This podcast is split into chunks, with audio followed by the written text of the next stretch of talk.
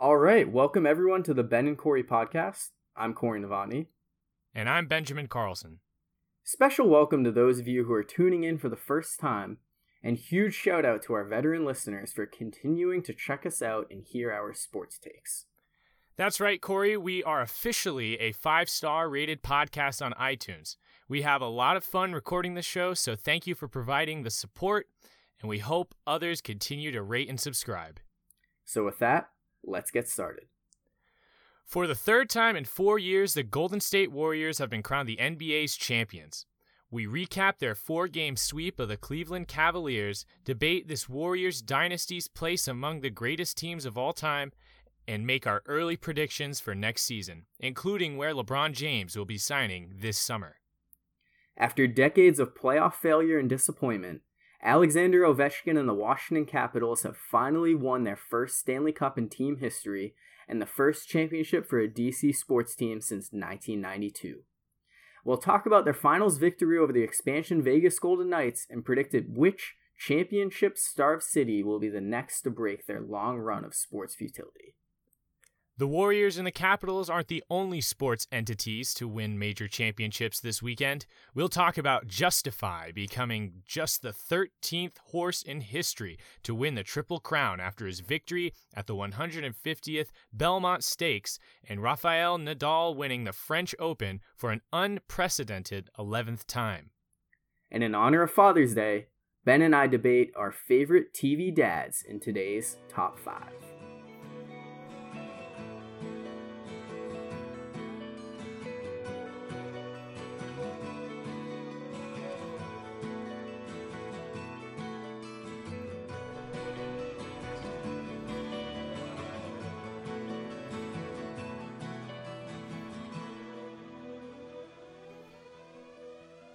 Right, so let's start things off with the NBA Finals. And uh, tell me if you heard this one before. The Golden State Warriors defeated the Cleveland Cavaliers to win the NBA championship. Three times out of four ain't bad. I mean, this is this is the definition of a dynasty. Uh, and and all credit to the Warriors. I mean, obviously, um, nobody just walks in and wins it, but it definitely this one feels l- like maybe the least climactic one of it all. Uh, I think most people would have said or picked the Warriors to win it from the beginning of the season, uh, and for good reason. I mean, they're absolutely stacked. Um, these this postseason was highly entertaining, uh, but the finals were a little bit underwhelming in my opinion. Yeah, uh, I think I think the amazing thing about this Warriors team is I don't I wouldn't say that they're the the best Warriors that we've seen of this bunch since uh, Steve Kerr started coaching them. They started winning these championships with Curry, Thompson, Green, and now Kevin Durant. Uh, but I still think they were maybe not easily the best team in the NBA, but they were without a doubt the best team. And there was there was very little uh, thought that they were not going to win this finals, and the fact that they were able to sweep the Cavs uh, wasn't pretty. Almost lost game one, uh, but after that, everyone knew right away the series was over. Yeah, and what a way for game one to go. I, I think that the, I mean, you would think that the Warriors would win game one at home, but the way that the Cavs lost, uh, just mentally, you knew that they were broken after that, and it was just going to be the Splash Brothers raining down and Kevin Durant doing Kevin Durant things. Like it was just uh, almost a co- foregone conclusion after game one, uh, at least from a uh, mental standpoint. So it, it, it, like after that, I felt like each game got a little less exciting. I, like after game three, I just uh, you could just tell these Cavs knew it was over.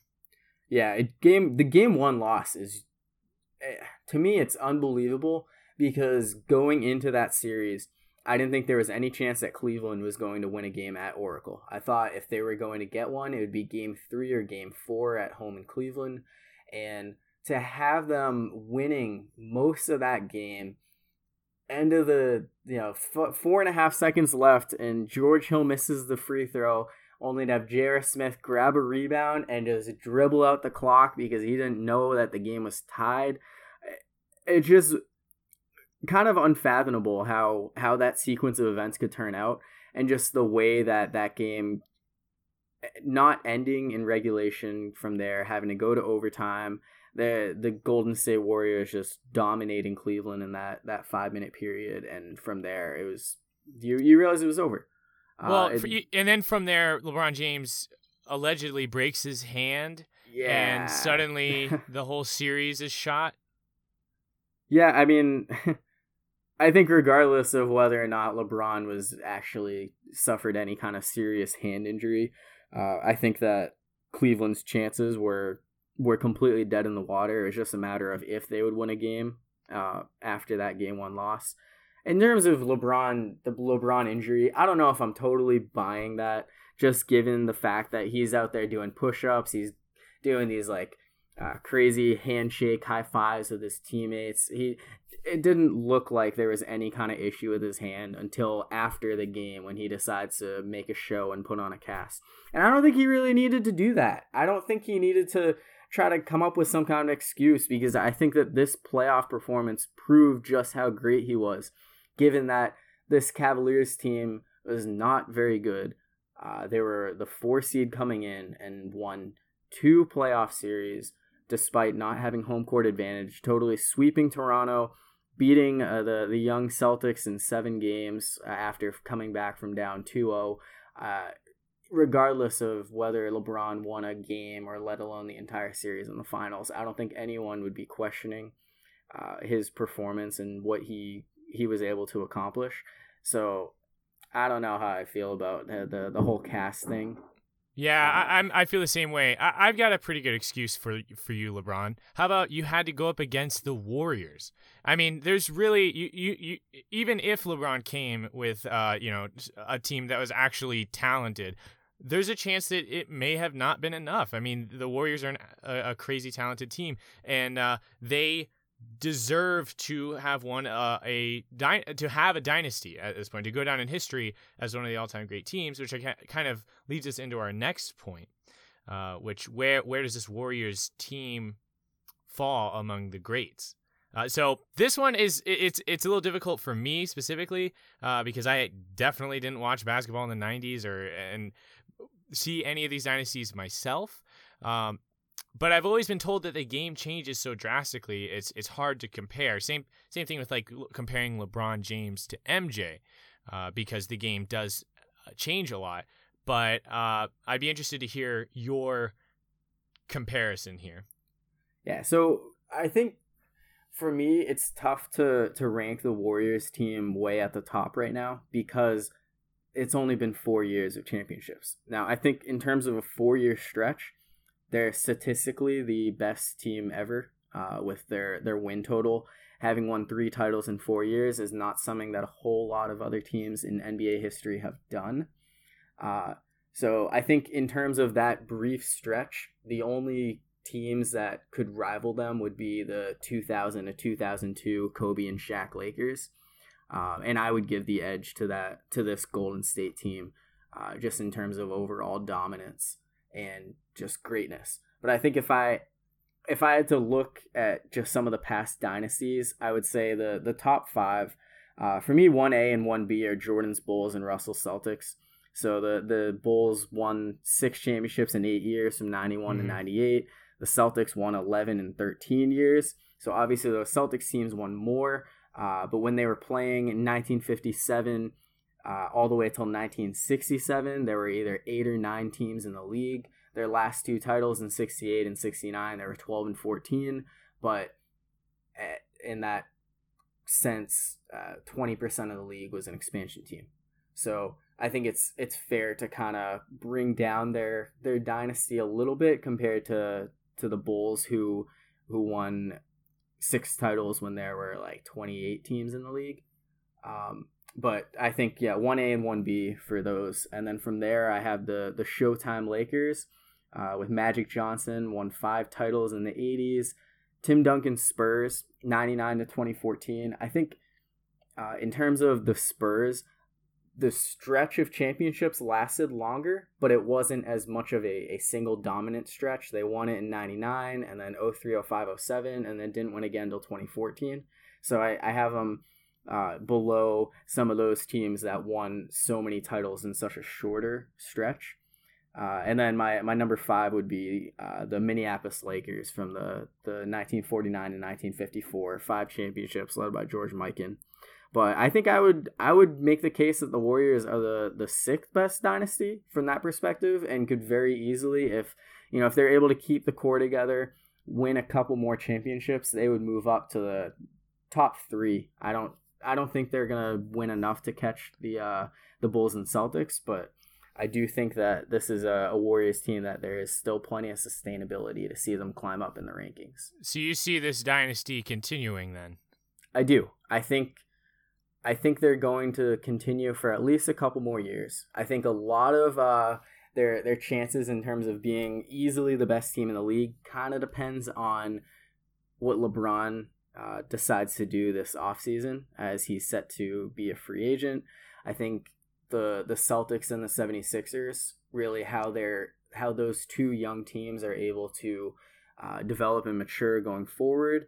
Uh, and you know, see like with the Celtics, what happens when you throw in Kyrie and Gordon Hayward, and you know, Philly could easily land LeBron, which I think would make them uh, the like the one of the the better chances to actually knock off Golden State. But I do think that this Warriors team is not going away, at least in terms of being a championship contender, let alone whether they're going to win, you know, three, four, five more championships, uh, at least for the, the the duration of their time of having some of these guys. Yeah, well, because at this point, as a I guess neutral fan when it comes to the Warriors. I'm a little bit bored of watching them win. Now I'm sure this is ecstasy for the residents of Oakland, but I'm a little bit just bored of the domination. It, it, like I said at the beginning of the season, everyone said, "Oh, the Warriors are definitely going to win another title," and here we are. The Warriors have won another title. So it, it's it's something that I hope that we see a little bit more parity, but I know the NBA is not exactly known for that. Uh, you no. brought up that it really matters where LeBron ends up going, and I think that is a nice segue into our next topic here, is talking about where we think LeBron James can go. And you've already mentioned uh, L.A. So I and I've heard a lot about that. Uh, uh, oh, you said Sixers. I think it's going to be. Uh, I think another potential is L.A. because it's such a big market. Um, is do you think that there's any chance LeBron uh, stays in Cleveland? I I think it's very little. I think you can when you look at LeBron and what he did leaving Cleveland back in 2010. It was very different circumstances. Um, I think a lot of the the issue with it was not necessarily that he left, but it was the way he went about it with his whole decision TV special. But he he went back to Cleveland. He said he wanted to win a championship. He won one in 2016. So I don't think he has any reason to to stay in Cleveland from the the fans' perspective. He already, uh, you know, it's if he leaves, they're not going to be burning his jersey or anything, and he's made it clear that he does not like team owner Dan Gilbert. After they beat the Celtics in Game Seven and they're they're celebrating with a trophy in the locker room, he very much did not acknowledge Gilbert, did not give him any kind of high five, any kind of like show of recognition, like saying, "Hey, we won this together." Uh, so I think just from that alone, he's gonna leave. Uh, well, I kind of feel like Cleveland didn't take good care of him. This this year no, was an yeah. abomination uh, as far as his supporting cast. Uh, you see a lot of, I mean, plenty of other teams that are doing a lot more uh, as far as roster building, and it's like, how can you waste a year of LeBron James uh, with with by surrounding him with these players? So, if anything, I, I kind of blame uh, Cleveland themselves say like you didn't want LeBron James enough to convince him to stick around.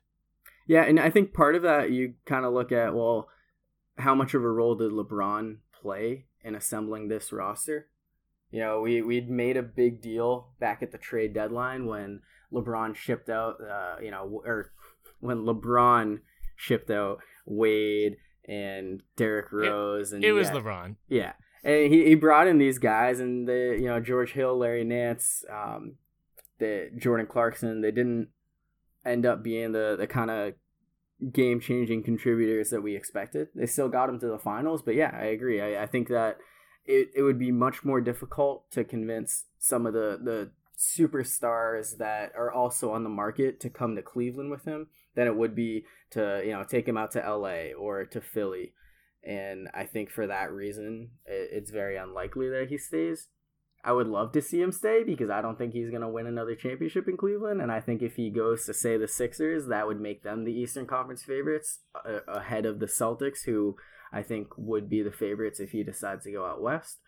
Um, Okay, I, so let's let's let's talk about. It sounds like you're pretty partial to LeBron to Philly. So what makes you think that's so likely? Is he trying to stay out of so, the West and avoid the wrath of the Warriors? I think I think that is a very interesting thought as to whether he would actually want to go to the West because from that perspective, I think the Lakers and the Rockets, uh, if you take away the the whole like East versus West, the fact that the East is way better, or sorry, the, the West is way better than the East, then I think those are two situations that are very intriguing. Houston having Chris Paul and James Harden, they'd form their own super team who I think would beat the Warriors.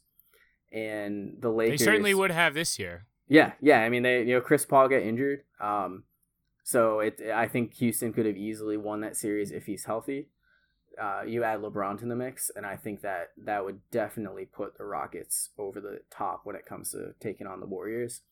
I think if he him going to the Lakers, he's not going there by himself. If he goes to the Lakers, Paul George is coming with him, and there's a potential they might go out and try to trade for Kawhi Leonard, or even if they're adding uh, one of the lesser superstar free agents, guy like DeMarcus Cousins.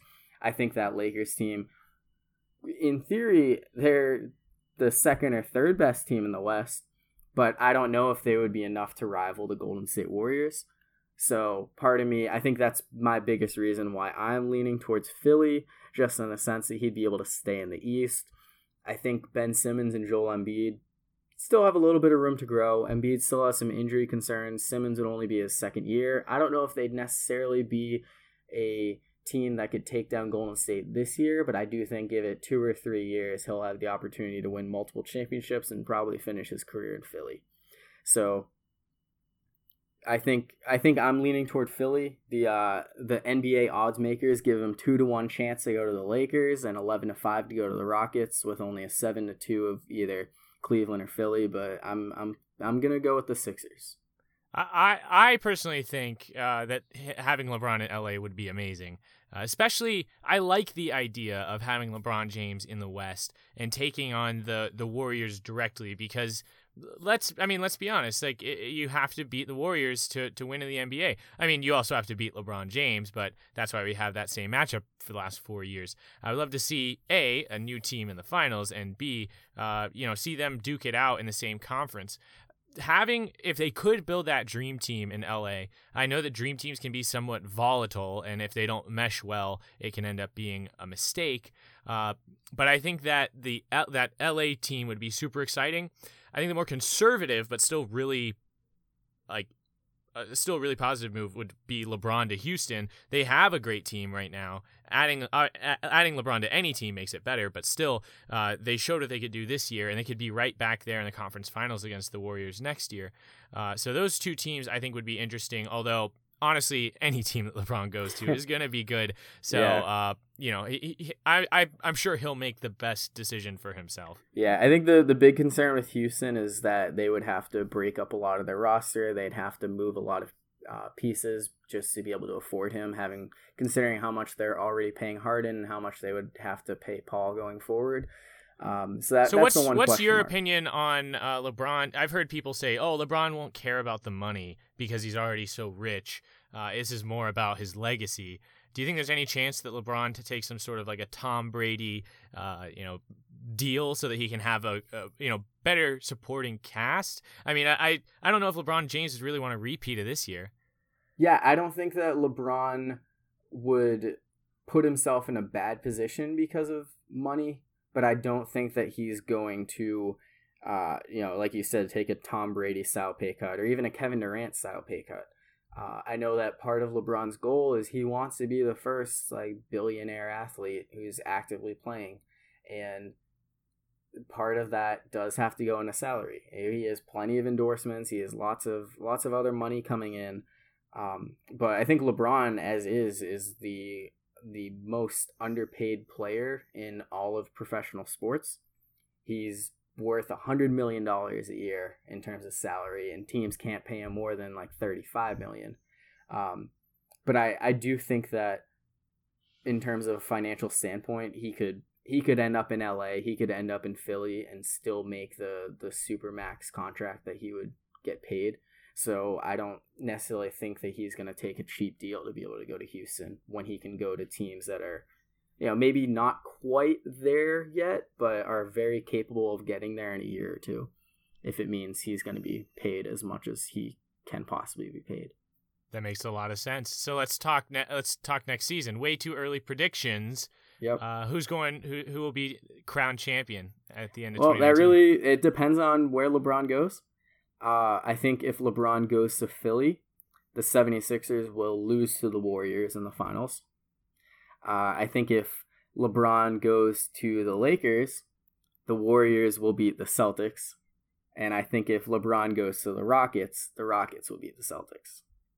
So it's very much based on LeBron. Because I'm saying I think he's going to Philly, I'm going to go with Golden State to win for the third year in a row, but this time still over LeBron, but in Philly instead of Cleveland. I'm, uh, yeah, I, I think at least in the finals, Le- wherever LeBron goes, I like his chances. I like the Warriors' chances. Um, and honestly, I like the Celtics' chances. I think that the, the Celtics can manage their young talent well. They have uh, an opportunity. They can, they can open the championship window early, uh, potentially, and maybe steal uh, a title from out from the Uh, under the noses of LeBron and the Warriors. Now, I noticed so far we haven't mentioned this yet, but LeBron could join the Warriors, right? I don't know how that would happen, but they like is are... there a like is that like the the Warriors could potentially like drop all their best players to get LeBron or yeah, well, would that's the Kevin thing, Durant, like... LeBron, Steph Curry, Klay Thompson, Draymond Green, like f- just uh, like the rest of the team, the rest of the league shouldn't even get on the court. They just hand yeah, the trophy. Yeah, I mean that's it's not a realistic option. Uh, I don't know what they would have to do to make it work. Um, there's twenty to one odds of it happening, and that seems like a lot. Like I, I just can't picture after all the the way that LeBron has restored his image um, in the minds of a lot of fans following his decision to leave Miami and come back to Cleveland. Um, I can't picture him taking the Warriors approach. Like it just that makes no sense to me. Uh, and I don't think LeBron fans want him to go to Golden State. I I don't know why the Warriors would like jeopardize like I don't know what they would do to potentially make that work. I don't know how they could afford to pay all five of those guys. So I yeah. If they do, the NBA is broken. But, but yeah. before oh yeah. Before we uh, move on from the NBA, I just want to say, LeBron, if you're listening, housing in Oklahoma City very very affordable. We have a surprisingly active nightlife on Friday and Saturday nights, and you might have to outsource your children's education because this is not great here. But you could play ball with my man Russell, and uh, you know you know how he is. So I'll, I'll I'll leave you with that, LeBron. Since I know there's there's a probably good chance you're listening, um, consider the Thunder, even though the market is ash is just too small. But yeah, I would, we would love to have you.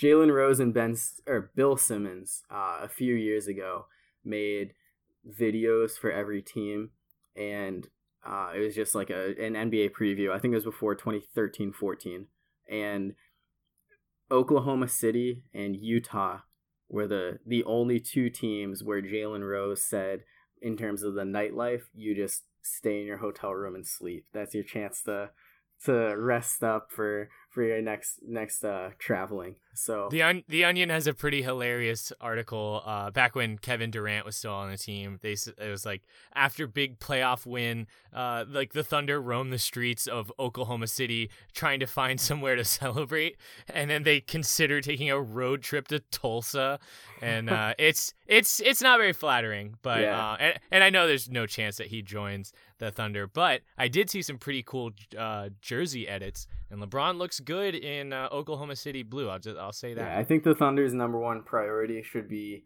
figuring out how they can keep Paul George before they they try to add anyone else. But I- I'm enjoying this time where there's still a chance that we'll keep Paul George. Come on, Paul George isn't staying. He's going to LA. I mean, I, I wouldn't blame him for going to LA, especially if LeBron goes to LA.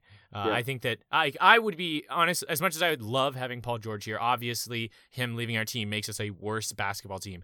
But if like Paul George to, to LA and for him to have a chance at a title, maybe that that would be cool. I like Paul George a lot, and that would be a great opportunity for him. So uh, if it happens, and it's supposedly definitely happening, uh, no uh, no hard feelings, Paul. Yeah, well, we'll we'll see what happens with that. Um, but I think it's uh, time to move on from the NBA and talk about a different sport that just crowned its champion, and that is the NHL, with the Stanley Cup going to the Washington Capitals for the first time in their team history. Yeah, it, good for them, you know? Uh, like we said before, both of these teams uh, needed it. Well, both of these teams were kind of underdogs, if that's even possible to have two underdogs going up against each other. Uh, and Ovechkin gets to put that toothy grin uh, right next to the uh, the big cup trophy there, the uh, Stanley Cup. So he's uh, you know, I, like happy for DC. They've broken the drought. yeah, I don't like the Capitals. Like I so as a Penguins fan, I have very much been big into the the Penguins Capitals Crosby Ovechkin rivalry, and the when you look at the stats, you can make an argument that Ovechkin is the best player in the league, but Crosby had the cups. Ovechkin never had the playoff success. He finally won a cup. You know, good, good for him. He he was unbelievable this postseason. Can't deny that. Twenty four games, fifteen goals, twelve assists very much deserving of the uh, the Conn Smythe Trophy for the the MVP of the playoffs. And you know, it good good for DC sports fans, good good for Capitals fans. Like finally seeing this championship, I I didn't. Oh, I guess I hoped that it never would happen. I think I got used to Washington constantly being bounced in the first or second round, no matter how good they were in the regular season. Um, they they finally did it. They they knocked off the Penguins for the first time. They reached the Stanley Cup Finals for the first time, and then from there, it's just not surprising that they would beat uh, of all teams an expansion team, the Vegas Golden Knights. Yeah, I bet they were really happy that that if they were going to be uh, going up against somebody in the you know in the finals, that it was an expansion team. That's like a stroke mm-hmm. of luck right there. But I, I think that, I mean, obviously this is really good for the Caps, but it's also just good for the NHL. I mean, what an exciting finish to have an expansion team in their first year, you know, contend for it all, and then uh, have a, a long tenured competitive team finally break their uh, championship drought. Uh, I mean, that that's a satisfying finish for uh, like any neutral fan. So uh, I, think that the the real winners here were just the people. Well, obviously the real winners are the Caps, but I think that uh, uh, this is you can compare it to the NBA, where the most important series of the year uh, seemed kind of forgettable, uh, versus this uh, was a climactic finish to a uh, really exciting postseason.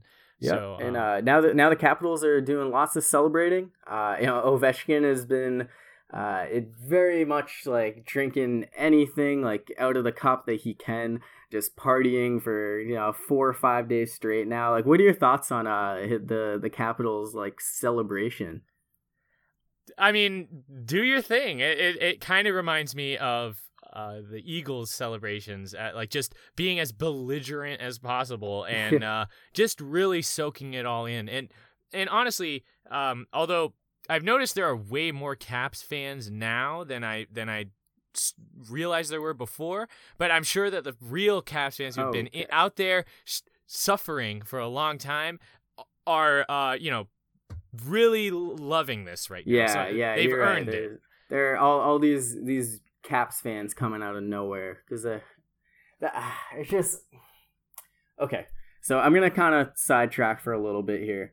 Um, I when it comes to sports teams that I root for, uh, I've been pretty lucky when it comes to championships. So 2004, uh, that sometime around summer 2004, I don't know the exact date. uh, that was when I like really started taking interest in sports. When I started to really care about teams, I started to watch Sports Center every morning and like really wanted to know what was going on in the sports world. And in that time, uh, the past now 14 years, I've seen the Red Sox win three World Series, the Penguins win three Stanley Cups, the Steelers win two Super Bowls, uh, the Celtics won a championship, Tar Heels three basketball championships, and the Lady Gamecocks, my senior year, uh, won a title. That's 13 championships in 14 years. But on the flip side, all the teams that I hate. Uh, so we're just going back to 2004. Um, so the Patriots, three Super Bowls. LeBron's Heat and Cavs team, three NBA Finals. The Yankees and the Cubs both won World Series. The Ravens added a Super Bowl. Duke, two national championships. Clemson won.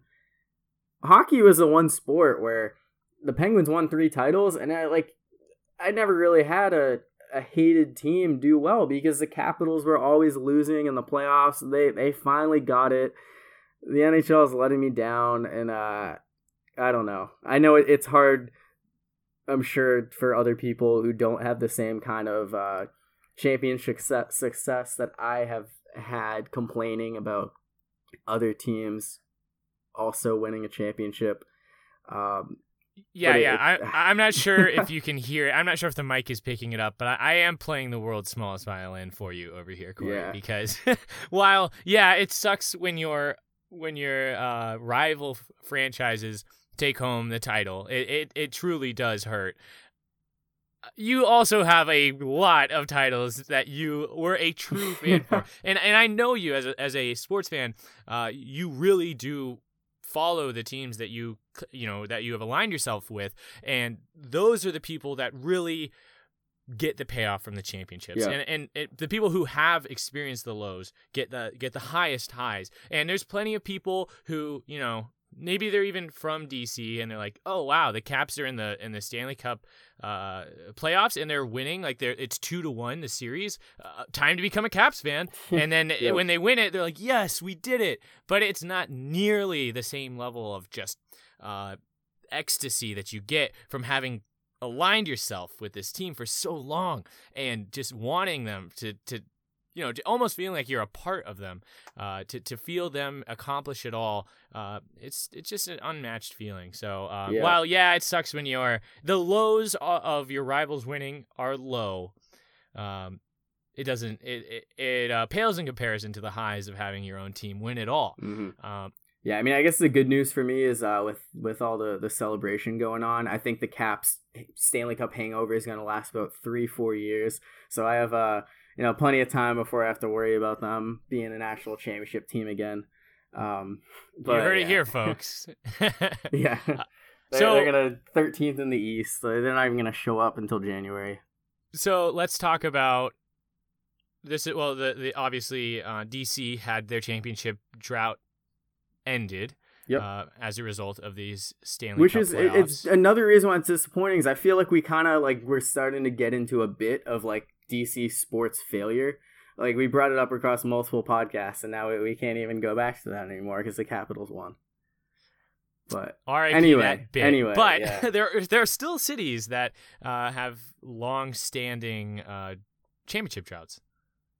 Yep, um, I think so. There there are six cities um, that have multiple sports teams that haven't won championships. Uh, since 2001. So the Milwaukee 1971 the Bucks won that was their last championship. Cincinnati 1990 the Reds World Series that was their last. Minneapolis hasn't won since the Twins in 91, Toronto since the Blue Jays in 93, Atlanta since the Braves in 95 and Phoenix since the Diamondbacks in 2001. And looking at this list, I don't know if there's a city where I'm like willing to guarantee a championship in the next few years. Um, I think if I had to give a, a most likely, I would probably lean toward Minneapolis just because I think the Vikings are going to be one of the best teams in the league for the next couple years. Uh, came so close to making the Super Bowl this year. I think, uh, you know, with adding Kirk Cousins to the mix, it'll be interesting to see if he's enough to put them over the edge this year. Um, but I, I think I would lean toward Minneapolis. But I also like Atlanta's chances, just in the sense that I think the Falcons, you know, having made it to the Super Bowl two years ago, you can't you know write off their their chances of getting back sometime soon. And they also have the braves who finally are looking like they're they're back to the team that or have a chance to go back to a team that was constantly making the playoffs like they did in the 90s and early 2000s uh, a lot of young talent there with number one prospect and robert acuna leading the way. So i do think atlanta uh, very much could win a title very soon yeah, I, I, can echo your sentiment on Minneapolis. The the Vikings defense is legit, and they got Kirk Cousins, who is basically like the QB to get in free agency this year. So I mean, they they've done as much as they can to improve, and uh, they got that far with Case Keenum. What can they possibly do with Kirk? You know, uh, mm-hmm. a slight upgrade. So yeah, I guess Minneapolis. The NFL does have some parity, which means that you don't you're not required to have one like one recently to win one. So I, you know, I guess a decent chance. Um, and I don't really know baseball, but I have heard good things about Atlanta. So I don't think it'll be their NFL team. Not while Matt Ryan is the quarterback. I think that that uh, emotional and mental scarring from the 28-3 game is uh, enough to block them out, or at least uh, that's what I think. I, I I don't trust the Falcons in the postseason anymore, and uh, so yeah, but all these yeah. honestly, all these cities, none of them look like they're about to end this. No, no, Milwaukee, unless unless Giannis can somehow swing some of those top free agents to join him, I don't think the Bucks are winning anytime soon. Although the the Brewers are playing really well this year, um, I I do think that there could be some potential there in the same kind of way that the Braves could win. So I won't totally rule them out. Cincinnati, the the Reds aren't winning anytime soon. The Bengals, they haven't won a playoff game in 20 years, like let alone uh, come close to being a Super Bowl team. And then did they fire uh, Marvin Lewis? No, they gave him a, an extension. Yeah, they're, they're not winning. They're no. not going to end their job. No, no. To, yeah, Toronto. I I mean, the Blue Jays came close a couple of years ago. The Maple Leafs haven't won since '67. I, I think they they might might be able to swing something. Auston Matthews looks like he's pretty good, but I don't I don't think Toronto's gonna gonna get one anytime soon.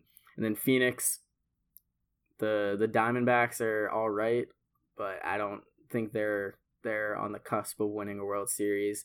The Suns are the worst team in the league this year. I think depending on you know how the draft goes and if they're able to develop some of their young guys, they could maybe get in contention. But the NBA, they're not gonna all of a sudden become a title contender within the next three or four years. Um, and then you know the Cardinals, I think they they missed their boat with uh, Carson Palmer years ending. So uh, yeah, I think I, I, would lean toward Minneapolis if I had to give one, but I, I do think that some of these cities are going to be suffering for yeah. at least you know five or ten more years. We'll see. Yeah, I, am leaning towards Minneapolis, but I'm not leaning very hard. No. Um. All right. So moving forward, the uh, Justify he became the yep just the 13th Triple Crown winner in history. In how many years have they been doing this? So this uh, goes back to the the first Triple Crown was 1919. So it, it has been 99 years of the the 13 Triple Crowns. This is 150th Belmont Stakes. Now I know that uh, originally back in the day the Triple Crown wasn't a thing. I don't think it was first recognized until like 1931. But 13 Triple Crown winners in a century. This is not something that happens very often. Um, but we did we did just see it a few years ago with American Pharoah in 2015. Before that, the last one was Seattle Slew in 1977. So I think I'm curious to see going forward. Are we going to start seeing a little more often now that we've gotten two in the past four years? Uh, I know that growing up, I was always interested in these races and you know wanting to see if someone was going to win the triple crown, and it didn't seem like it was going to happen. But now that it's it's happened twice, I'm starting to think maybe we're going to start seeing this a lot more. Um, I mean, what what is it about Justify that made? Is it superior uh, genetics? Is the jockey the best one? I mean, they certainly didn't. I haven't heard the jockey's name once, so I'm not. So Mike sure. Smith, he's actually Mike Smith. Mike Smith is the most name. yeah Mike Mike Smith, the most generic name you could have. Uh, he's 52 years old, oldest jockey to ever win the Triple Crown.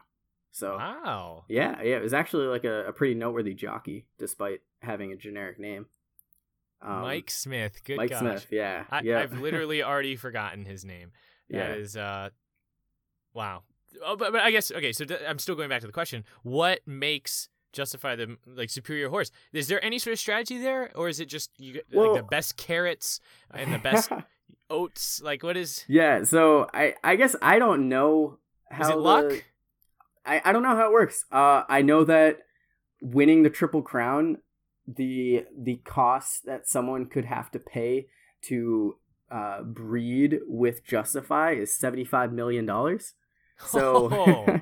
yeah, he, he's a very expensive horse. So I imagine that uh, there's a lot of uh, strong blood in him as well. I don't know if he's related to past uh, champion thoroughbreds, but I, I don't really know the you know how how horse racing like in terms of like training a horse to be a triple crown winning horse how that works but I, I do in terms of strategy I there is a little bit of a, a potential scandal going on that another horse who was uh, the same owner as Justify uh, may might have been blocking some of the other horses. Uh, they're trying to say that that was not the owner's strategy, whether the it was just a rogue horse or the jockey was doing his thing without the guidance of the owner. No one really knows what's going on with that. Um, but there there has been some kind of thought that they're not necessarily foul play. I think the the the jockey who said that you know they, there might have been some uh, coercion going on said I think regardless Justify would have won. So I don't know why if it's necessarily a huge deal, but yeah, you know, and there that might have been part of the strategy is uh, having a you know, the Justify was the Ricky Bobby with uh, this other horse was the the Cal Naughton Jr. Shake but, and bake. Yeah. Shake and bake. Well, the the thing that caught my eye because normally I don't pay a whole lot of attention to uh, horse racing, but Rob Gronkowski got involved, even yep. having a horse named after him, Gronkowski. Uh, and Gronkowski, okay, so Rob Gronkowski and his friends, uh, they bet. I, I think a few of them did this, but they bet sixty nine dollars on June 9th, which was 6 mm-hmm. 9, with 69 to 1 odds. And just and Gronkowski came in second, just yep. behind our Triple Crown winner.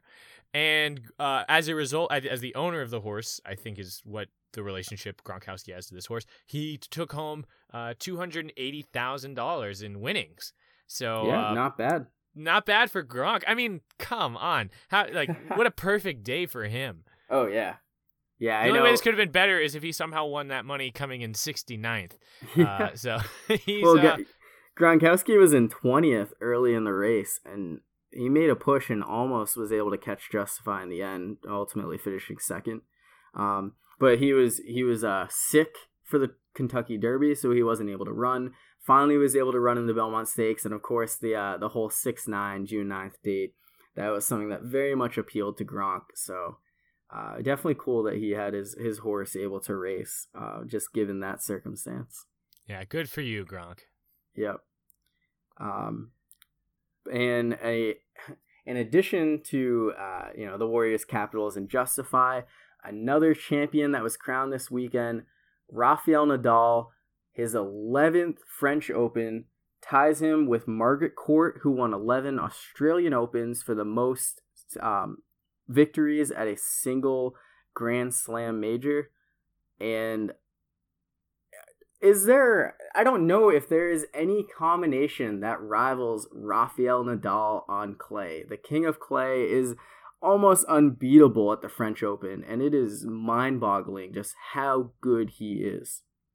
Um, yeah, it, it's crazy. um, I mean, I'm sure you've got the stats. It, it his numbers yeah. are impressive on their own. They're almost ludicrous, really. Yep. Yeah, 86 and 2 all time at the French Open. So, since his first win in 2005, he won 4 in a row through 2008. 2009, he was upset in the the uh third, no, the fourth round. And then 2010 to 2014, he won it again every year. 2015, he had to uh, withdraw from his match in the third round before it started, so it doesn't count as a loss for him. 2016, he lost in the quarterfinals, but then the past two years, he's won it. So 86 and 2. And so 2017 and 2018, he lost a total of one set. And that was in the quarterfinals this year to Diego Schwartzman. That one set in two years. Like every other one, 3 0, 3 0, 3 0. Nobody could get to him. The, the final was 6 4, 6 3, 6 2 over Dominic Thiem. It's it's unbelievable just how good he is on masterclass. At, yeah, at Roland Garros. And uh so when I when I first started to take an interest in sports, um, you know, I'd constantly see tennis highlights and uh, kind of have an idea of what was going on in the tennis world. And Roger Federer was always the dominant uh, tennis player. So personally, as someone who wasn't that interested in tennis, but you know, I kind of became a, a, bit of a tennis, um, at least not necessarily a fan, but an acknowledger. Uh, I started to root against Roger Federer because he was always winning. I wanted someone else to win, and Rafael Nadal was his like his main rival.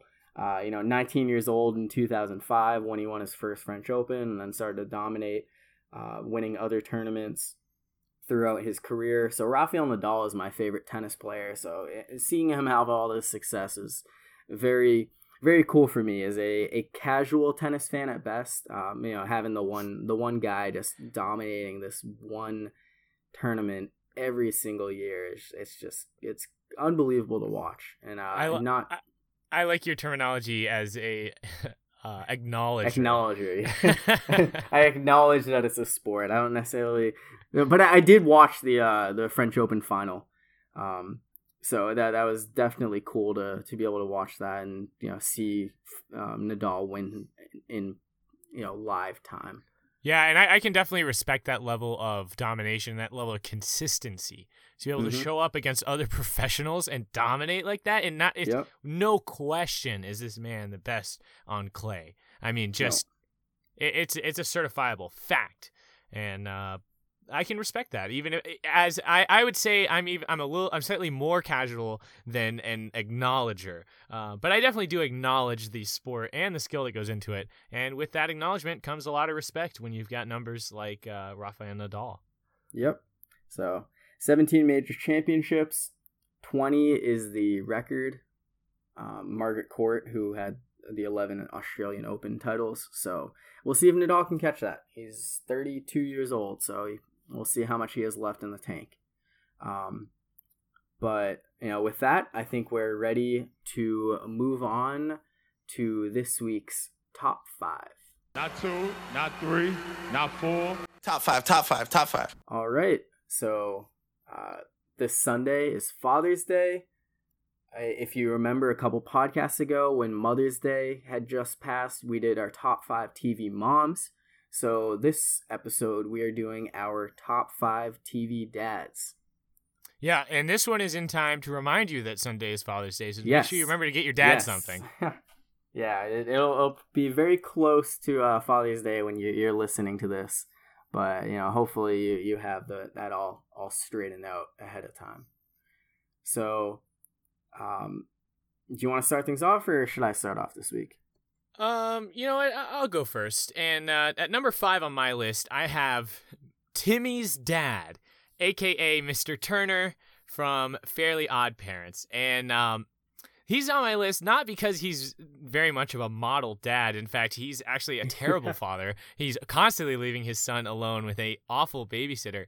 But Timmy's dad is absolutely hilarious. He is a doofus in the highest extent. Uh, try he he competes with Cosmo. Um, they go toe to toe and seeing who can be the dumbest. Uh, but but it's always in a really funny way where he he finds a way to have this like silliest or d- like just numbskullest imp- uh, impression of the current situation, um, and uh, and I and I it never fails to get a laugh from me. Uh, and also, his name is Timmy's dad. like you can't get much more dad than that. Yeah, every every time that they try to give his name on the show, there's always like a like a truck that passes by or like some kind of loud noise. so that is a, a very funny concept that they have.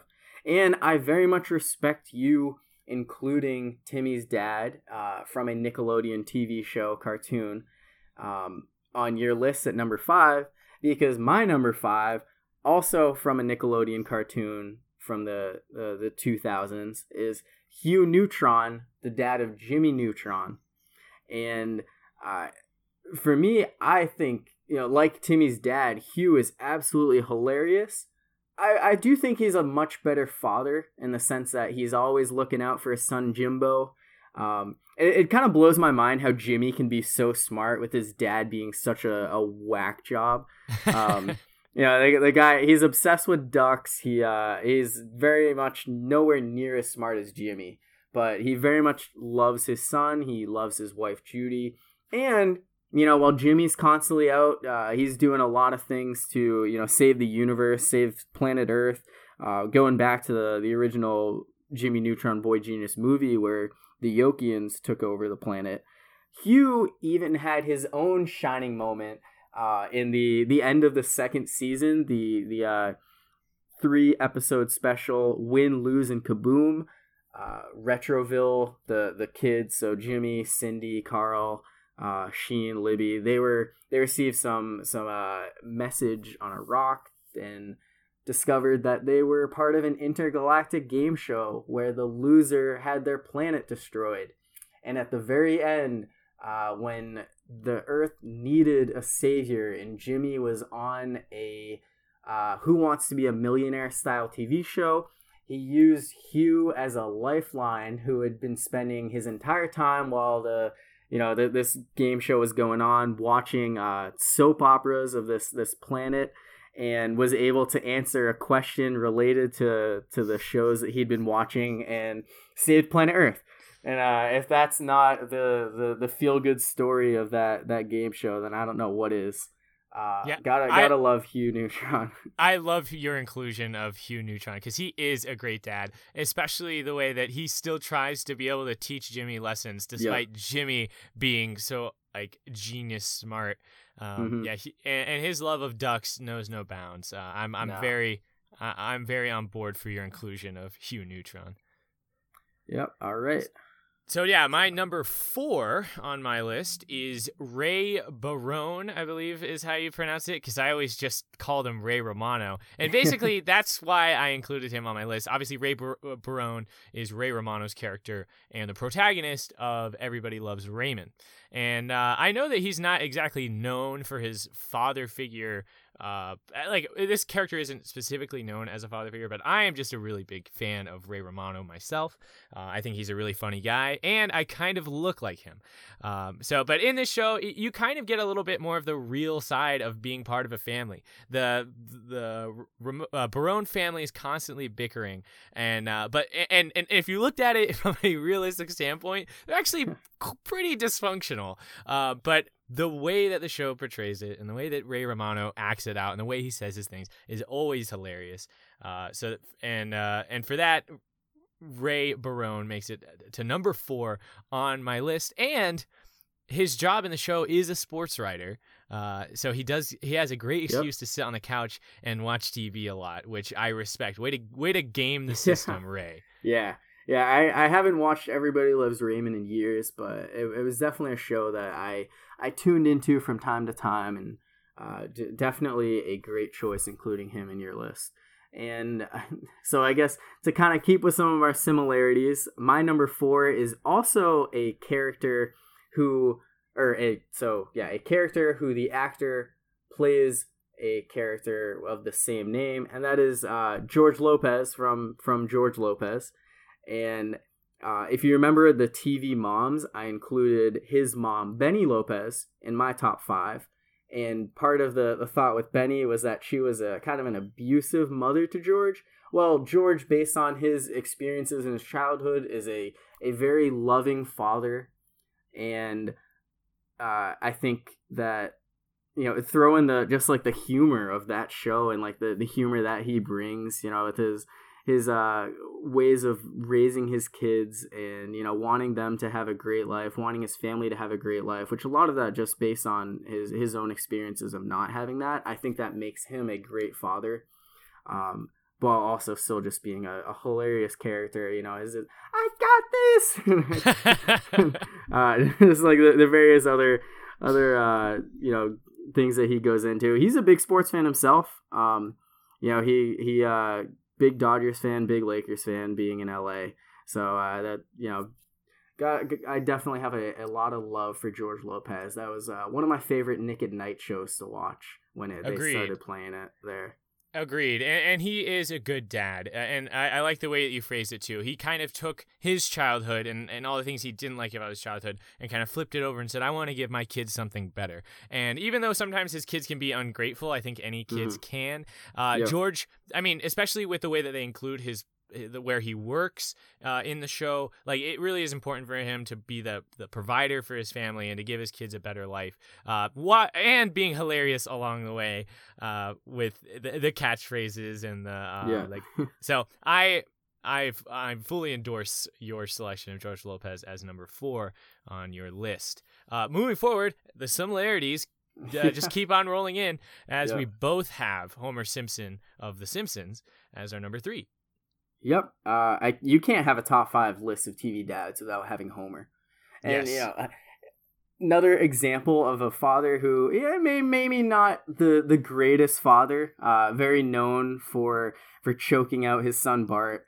Uh, and being drunk all the time. Yeah, being drunk all the time. You know, he's uh, very very much a dysfunctional family are the Simpsons, but you know, God, he, he's such a funny character, and I think that whether you love The Simpsons or not, everyone knows who Homer Simpson is, and I think everyone really, uh, you know, respects him as a, a cartoon character. Yeah, so. and, and dads love sitting on the couch, and Homer and the and the couch is uh, an iconic duo. Yep.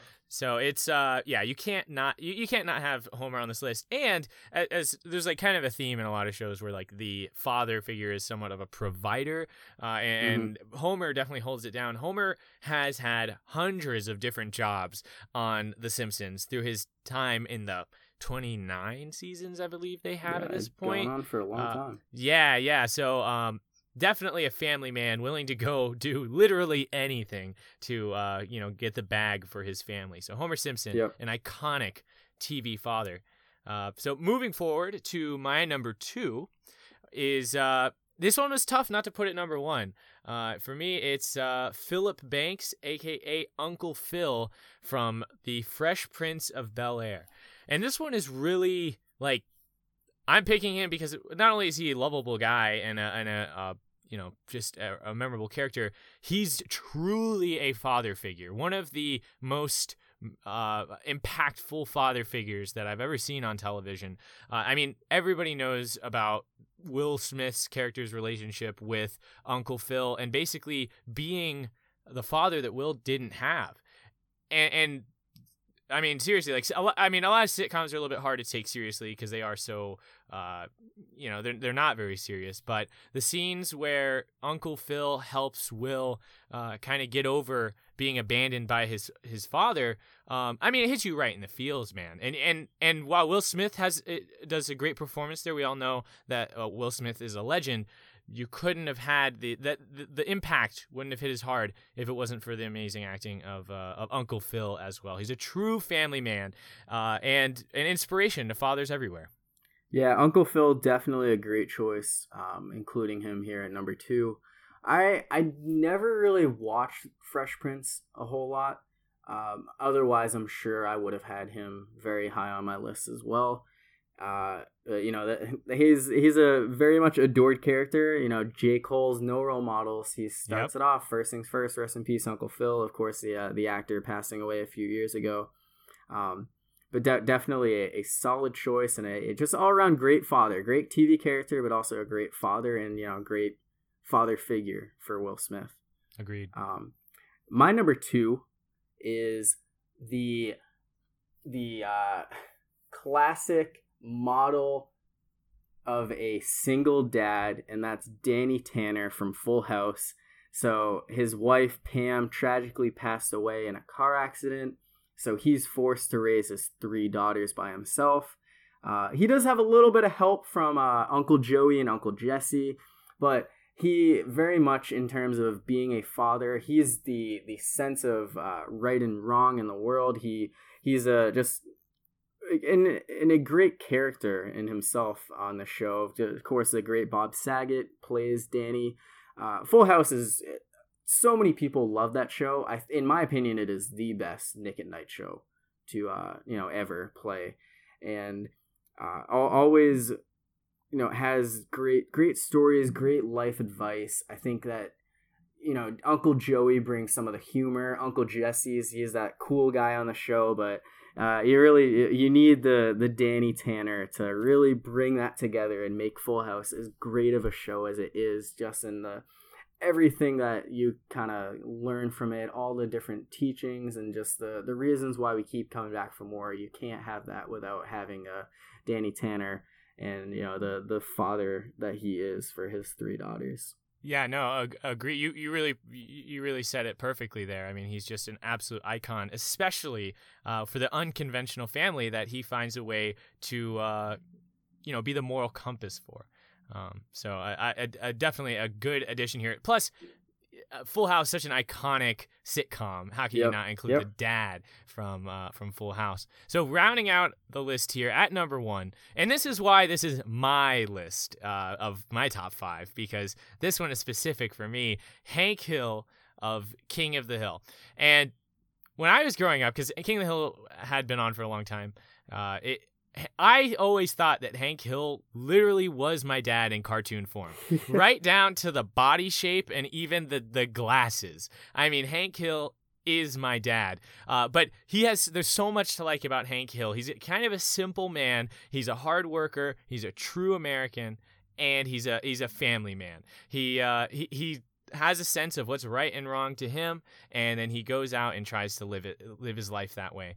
Uh, and one of the funniest things about that is the way that he has to interact with his son, because his son is such a weirdo goofball, uh, and Hank is so so uh, straight edge and uh, and kind of dry humor. It's uh, it, it's such a wonderful relationship to see him be the father uh, for young Bobby, and I saw a lot of that with my own relationship with my father, where he was kind of the same thing, kind of stonewall, uh, kind of dry.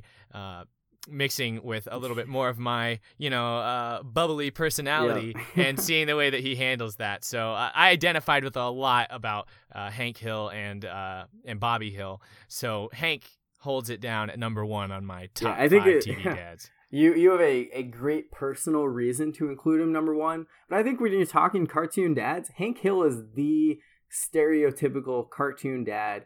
Like he he hits it all. He gives you the humor, but he gives you just yeah, this is a dad. Like you said, he's just relatable. Like this is my dad, but as a cartoon character. So I, I oh, think it's yeah. an excellent choice putting him at number one. And yeah, let's not forget about all the beer. That's eh, yes, the way yeah, that Hank and the guys drink beers in the alley. That is so dad. Yep, yep. So yeah, great, great choice for you. My number one, this was an easy choice for me.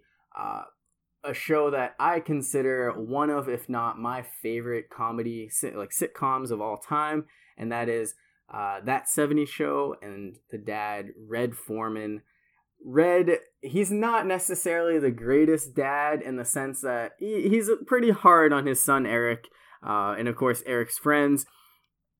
But you know, back in the '70s, maybe wasn't as bad, you know, constantly calling your son a dumbass and you know the way that he was like really really hard on them and it was all in a loving way. Uh, but I think just the the humor that he provides, you know, he he has his his moments with his anger management issues. Uh, but you know, he's a war vet. He he's someone who just he's he's a great working man, just your your typical uh, you know 1970s dad and that this that 70 show has a great cast of kids, but it really uh, having a father like Red Foreman on the show, who he's not like some of the other dads on this list, where he's like this this wacky goofball, just like some some drunk guy all the time. He he's someone who he kind of he brings humor in the sense of the fact that he's not a funny guy, and uh, you don't necessarily want him as your dad if you're you're Eric Foreman, but being able to watch him, uh, just the the way that he he parents his kids and the the way that he uh, just adds the the humor via the the tearing, tearing people down. Um, I think that that Red Foreman, yeah, yeah, I, I, I, I definitely get that sentiment that like maybe he's not the dad that you want, but that's the thing about dads. You don't get to pick them. Red yep. Foreman is like one of the things I liked about Red Foreman is it seemed like he was almost plucked from real life. Like I identify with the experience that uh, the the the friends that came over experienced because being afraid of Red Foreman was like a very normal re- reaction to him because yeah. he is so tough and no nonsense. And I definitely had friends who had dads like that where you go in there and it's yeah. it's there's no goofing around. He is the uh you know no nonsense stick a foot up your butt kind of guy and yeah. uh and, and I that's what I think makes him so likable is you look at him and you say that's not only is that hilarious but also I've seen that guy in real life. Yeah. Oh yeah. No, I think everyone has has a, a friend like that who has that that dad that is very intimidating and Red Foreman that he is the the stereotypical intimidating dad. Um, and you know just just loving that show it was easy for me to to love him and put him as my number one great list corey you, you've done well here yeah, uh, definitely a, another fun top five for us. So with that, we can kind of get ready to wrap up our, our show. And I do have a, a few things that I want to talk about. So I don't know if there's anything on your mind, Ben, that you want to kind of get out of the way before we wrap things up. I'm interested in hearing what you have to say. All right. So so the first thing, um, we have been getting new podcasts out about every two weeks. Uh, we're gonna have a little bit of a break. It's probably gonna be another three, maybe four weeks till we get the next one. Um, we're we're probably going to you know talk about the World Cup and you know NBA free agency coming up, but the ESPY Awards are coming up July 18th, hosted by Danica Patrick. ESPN is going to be uh, announcing the the nominees for the different categories. You know whether you know, best team, best game, best play, best male and female athlete and uh, Ben and I are going to kind of look over that list and talk about you know some of our our favorite moments of the past year. Kind of give our our predictions, our you know make our arguments as who we think deserves some of those awards. Um, so definitely looking forward to to that podcast coming up, and uh, so to kind of step away a little bit from sports, but not totally. Uh, I do want to kind of go into a little pop culture so I am you know my my guilty pleasure that I'm not afraid to admit I love is the Bachelor series, um, and we are we are into the Bachelorette. This uh, we're now three episodes in, um, and the so I'm about to give a spoiler. Uh, we're about to wrap this up, so if you are uh, not a you know, if you haven't been caught up and watched the the third episode for from Monday, June 11th, now is the time to kind of tune us out. But uh, for for everyone else, so this this episode, um, so actually, so this season includes two NFL players, two former NFL players, kind of. One of them, kind of a current player. He's a free agent, um, but that is tight end Clay Harbor, who uh, spent a lot of time with the Philadelphia Eagles and the Jacksonville Jaguars, um, 2010 to 2015. Bounced around a little bit since then, had some injury concerns. He spent all year with uh, 2017 with the Saints on IR. Um, but he he was a contestant on the show trying to win the love of Becca, who was the bachelorette this season. And in the the third episode, one of the group dates was a football game. And this is a chance for Clay to, you know, really show off. And, you know, he, they were going through the drills and he's just like totally dominating all these compared to everyone else. Like, it's clear that this is an actual NFL player amongst just random dudes. Uh, and then they, they play the game. His team falls behind 21 to 7. He's not really trying to show anybody up, but at the same time, he's like, I'm not going to lose this. So he has this big interception. uh, leads to a touchdown, which a pass that he throws, and then with 30 seconds left, he has a rushing touchdown uh, to tie the game as time expires. But some unfortunate news during the game, he suffered a wrist injury. Um, he won the the group date rose from Becca. Becca loved him, uh, but because of his injury and the fact that you know he gets paid to play football, that's his career he had to leave the show to to get his hand taken care of, and I'm very disappointed because I was really hoping for this NFL guy to win. Um, really, really became a big Clay Harbor fan, so I'm hoping that he's he's healthy and a team gives him a shot this year. We'll see, um, but that's just me kind of kind of talking about the Bachelorette. I don't know if we're gonna have any other updates about that going forward. what a tragedy for this guy. Yeah, though. yeah, I know. And so you know, Clay Harbor. Uh, you know, we'll see what happens with him in the NFL this year. But there are some rumors that he will be part of Bachelor in Paradise this summer. So hopefully, this isn't the last chance we see for him to find love. Uh, and hopefully, it's not the last chance we see for him to uh, make it on an NFL roster. So. So with that, I think now we're ready to close things out. Do you uh, any any final thoughts, Ben?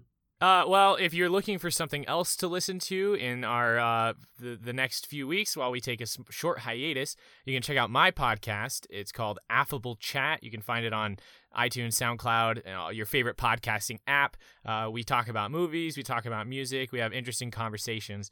Uh, so check us out. That's my that's my plug. Yeah, definitely a great podcast. Uh, highly recommend it if you're if you're really into music and movies, or if you just enjoy listening to Ben talk. Um, you know, your latest podcast is on Solo, a Star Wars story. Um, yes, definitely. There, yeah, so. a lot of things went wrong and a lot of things went right in that movie, and uh, you can hear us break it down in our latest episode. Yep. So that's affable chat, A F F A B L E. Ben, tell the listeners what affable means. It means friendly, lighthearted, and that's the type of conversations we try to cultivate on the show. I think we have done a pretty good job of that over our first 19 episodes, and we're gonna keep we're gonna try to keep going. All right. So, yeah, definitely check out Affable Chat. Keep checking out the Ben and Corey podcast. And uh, with that, thanks, everyone.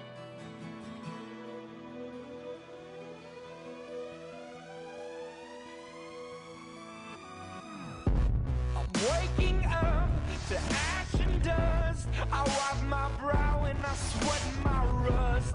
I'm breathing in the cold